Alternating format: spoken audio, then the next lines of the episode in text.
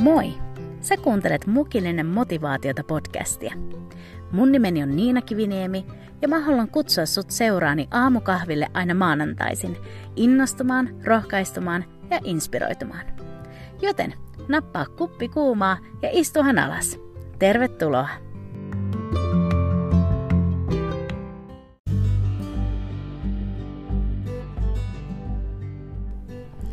Huomenta! Hei, ihanaa juhannusviikkoa! Niin vaan se kesä on saapunut myös tänne Pohjolaan.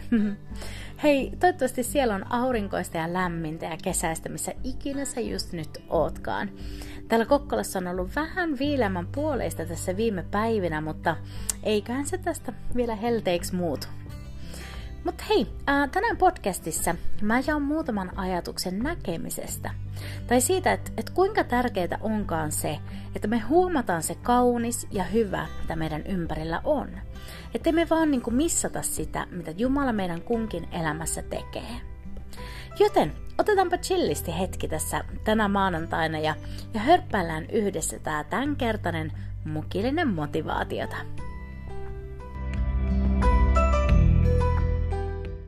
Yksi, mitä mä oon joutunut tai oikeastaan saanut viime kuukausina opetella, on sellaista hetkessä olemista. Sitä, että keskittyy siihen, mitä ympärillä just nyt on ja jotenkin keskittää ajatukset siihen. Ja sitten samalla sitä, että sais katseen pois sellaisista asioista, jotka yrittää täyttää mut murheella tai huolella. Ja yksi tällainen niin sanottu harjoitus, mitä mä oon yrittänyt tehdä, on sellainen, jonka mun pastori itse asiassa antoi mulle tehtäväksi. Ja se on tällainen, että kun mä oon kävelyllä, niin samalla mä laitan merkille niitä asioita, joita mä näen matkalla. Et mä listaan esimerkiksi kymmenen asiaa, jotka mä huomaan mun ympärilläni, ja ne voi olla oikeasti ihan mitä tahansa. Joku kukka tai tietynlainen talo tai joku kyltti, ihan mitä vaan. Ja tällä tavoin mun ajatukset pysyy vähän niin kuin kurissa ja, ja mä keskityn siihen, mitä mä just nyt näen siellä, missä mä kuljen.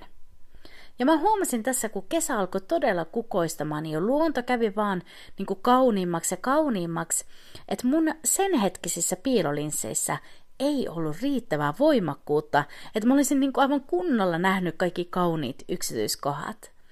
Mä huomasin pitkin kävelyä siristeleväni silmiäni ja, ja mä todella niin kuin yritin nähdä sen, kun luonto puhkeaa kukkaan. Ja siis tämähän aika vuodesta Suomessa on kyllä niin kaunista. Siis se vihreän sävy ja se vehreys ja tuoreus, joka meitä just nyt näin juhannuksen kynnyksellä ympäröi, niin se on vaan niin upeata ja tosi ainutlaatuista. Ja sitten yhdellä näistä kävelyistä mä totesin itselleni, että nyt mun on pakko hommata ne paremmat piilolinssit, että mä vaan missaa tätä kaikkea upeutta. Ja jostain syystä just tämä ajatus on jäänyt mua puhuttelemaan. Koska kerta toisensa jälkeen mä huomasin, kuinka vaikeaa oli erottaa eri kukkalajeja kauempaa ja, ja sitä niiden niin kuin väriloistoa. Ja mut täytti ihan sellainen sisäinen kiire, että nyt täytyy tehdä asialle jotain. Että mä en voi jäädä paitsi tästä kauneudesta. Tämä keskikesän vihreys, se kestää kuitenkin vain tietyn hetken. Mun täytyy nähdä kunnolla ja nauttia tästä, mikä mua ympäröi. Ja vaikka tässä oli kyse nyt mun fyysisistä silmistä ja fyysisestä näkökyvystä, niin silti mä oon miettinyt, että voikohan mulla olla myös niin kuin samaa ongelmaa sisäisesti tai hengellisesti. Onkohan mulla niin sanotusti niin kuin väärät lasit tai piilarit päällä, ja mä jään paitsi siitä upeudesta, mitä Jumala koko ajan mun ympärillä tekee. Mitä jos mä katselen sumeiden hengen silmien läpi, enkä mä nauti siitä loistosta, mitä Jumala hänen maailmoissaan luo ja tekee? Se, mitä mä tarkoitan tällä on se, että onkohan niin kuin mun silmät todella auki sille, mitä Jumala tekee just nyt, niin mun kuin toistenkin elämässä. Muistanko mä ihastella Jumalan muuttumatonta kauneutta harmaidenkin ajanjaksojen keskellä? Onko mun silmät tarkkaavaisena huomaamassa pienimmätkin rukousvastaukset ja taivaalliset siunaukset vai kuljenko mä niiden ohi luulen, että kyse on vain jostain onnekkaasta sattumasta? Totuus on, että keskellä vaikeimpiakin aikoja Jumala silti on ja Jumala silti toimii. Aivan niin kuin pilvien takana synkimpänäkin päivänä aurinko edelleen paistaa siellä, niin myös meidän elämän haasteiden ja pimeyden keskellä Jumala on edelleen läsnä ja hänen kirkkautensa ei ole himmentynyt. Sä muistat varmaan raamatussa toisessa kuninkaiden kirjassa, miten profeetta Elisa kohtasi kerran sellaisen tilanteen, missä Israelin viholliset aramilaiset oli tulossa piirittämään sen kaupungin, missä Elisa oli. Ja nämä aramilaiset oli itse asiassa tullut hakemaan Elisaa. Ja nyt mä luen tästä toisesta kuninkaiden kirjasta sen kuudennesta luvusta ja jakeesta 14 eteenpäin. Niin hän, eli siis tämä Aramin kuningas, lähetti sinne hevosia ja sotavauneja ja suuren sotajoukon. He tulivat sinne yöllä ja ympäröivät kaupungin. Kun Jumalan miehen, eli tämän Elisan, palvelija nousi aamulla varhain ja meni ulos, niin katso, sotajoukko, hevoset ja sotavaunut piirittivät kaupunkia, ja hänen palvelijansa sanoi hänelle, voi herrani, mitä me nyt teemme? Hän sanoi, älä pelkää, sillä niitä, jotka ovat meidän kanssamme, on enemmän kuin niitä, jotka ovat heidän kanssansa. Ja Elisa rukoili ja sanoi, Herra avaa hänen silmänsä, että hän näkisi. Ja Herra avasi palvelijan silmät, ja hän näki ja katso, vuori oli täynnä tulisia hevosia ja tulisia vaunuja Elisan ympärillä. Tässä Elisa kykeni näkemään hengen silmällä jotain sellaista, mitä hänen palvelijansa ei aluksi voinut nähdä.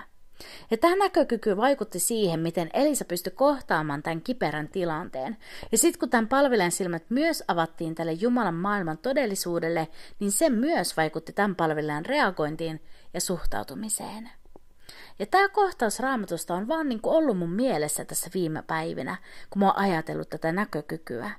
Et kuinka tärkeää onkaan, että me pidetään meidän niin sanotut niin hengelliset silmät auki ja nähdään, mitä Jumala voi ja mitä Jumala tekee. Meidän puolella on enemmän ja vahvempi joukko kuin se, mikä on meitä vastassa. On hyvä muistaa, että Jumalan ihmeet ja siunaukset ei ole jäänyt raamatun lehdille. Ne ei ole jäänyt sinne meidän esi-isien elämänkertojen sivuille.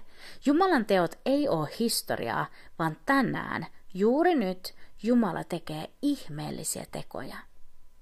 Nyt sä ehkä kysyt, että no, mitä tekoja? Mitä mä voin nähdä? Missä niitä on? Niin, ähm, joskus niitä on oikeasti vaikeampi nähdä, varsinkin silloin, kun elämä on vaikeaa, mutta ne on kyllä siellä, pitää vaan katsoa. Esimerkiksi tämä päivä, se on lahja. Sitä ei koskaan tulisi pitää itsestäänselvyytenä.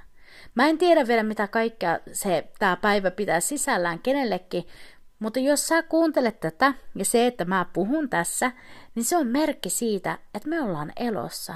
Ja koska me ollaan elossa, niin se tarkoittaa sitä, että Jumalalla on vielä suunnitelma ja tarkoitus meille. Vielä on tehtävää, vielä on tätä elämän seikkailua jäljellä.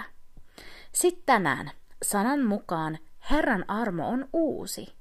Mitä ikinä synnin tahraamia vaatteita me kannetaankaan yllämme, niin tänään, just tänään, Jumala haluaa puhdistaa meidät ja antaa meille uuden mahdollisuuden, vähän niin kuin uuden startin. Ja jos tämä ei ole ihme, joka on niin sanotusti niin kuin näkemisen arvoinen, niin mä en tiedä, että mikä sitten on. Ja sitten vielä, meidän ympärillä on ihmisiä, jotka Jumala suuressa armossa on antanut meidän vierelle elämään tätä elämää meidän kanssa. Tämä on jotenkin niin, kuin niin ihmeellistä. Kun mä mietin niitä rakkaita, joilla Jumala on mun elämää siunannut, siunannut, niin mun täytyy sanoa, että mä en voi edes ymmärtää, että miten siunattu mä saankaan olla. Että mä oon saanut syntyä just samaan aikakauteen heidän kanssa, ja mä saan olla todistamassa heidän elämää ja kulkea heidän kanssaan. Tämä on oikeasti valtava aare ja valtava rikkaus. Sun ja mun ympärillä on koko ajan taivaallista kauneutta ja jumalallisia ihmeitä. Ja hei, sä itse oot myös yksi niistä ihmeistä. Sen sijaan, että tänään taas me huomattaisiin peilikuvasta vaan ne rypyt ja arvet, joihin me ei ole tyytyväisiä, niin mitä jos me avattaisiin meidän silmämme näkemään sen ihmeen, joksi Jumala on meidät luonut? Mitä jos kukin meistä alettaisiin olemaan kiitollisia meidän kroppalle, että se on ollut meidän tukena ja tuonut meidät tänne asti, että se on kestänyt meidän kanssa kaikista rajuimmatkin myrskyt ja antanut meille mahdollisuuden kokea kaikista onnellisimmat hetket ja päivät? Ja nyt, näin juhannuksen aikaan, kun luonto antaa meille täällä Suomessa aika lailla parastaan, niin pysähdytään hetkeksi. Ei kuljeta tämän kaiken ohi vaan summussa. Avataan meidän silmämme sille, mitä meidän ympärillä on. Ja jos sun pitää tehdä niin kuin mä, että pitää hommata vahvemmat silmälasit tai piilolinsit, että voi nähdä paremmin, niin tee se. Mutta oikeasti, tätä loistoa ei kannata missata. Sitten kun on kyseessä tämä meidän hengellinen elämä, niin säädetään meidän näkökykyä myös siinä. Avataan meidän silmät sille, mitä Jumala tekee. Ihmeet ympäröi meitä koko ajan. Pitää vaan katsoa ja nähdä. Onko siinä sun ympärillä joku, joka tekee sun elämästä niin paljon parempaa? Onko sulla joku arkipäiväinen juttu, mikä kuitenkin saa sut kerta toisensa jälkeen hymyileen? Mikä ikinä se asia tai juttu onkaan, niin mä uskon, että on tärkeää, että ei meistä tule sokeita tällaisten asioiden suhteen. Mä haluan tänä maanantaina haastaa itseäni ja sua pysähtymään ja näkemään ihan fyysisestikin ne kauniit asiat ja siunaukset, joita meitä ympäröi. Ja sitten toiseksi rukoillaan, että meidän hengen silmät on auki ja että meillä olisi näkökykyä nähdä ne ihmeet ja teot, joita Jumala tänäänkin tekee. Jumala on, Jumala toimii, Jumalan ihmeet on tätä päivää.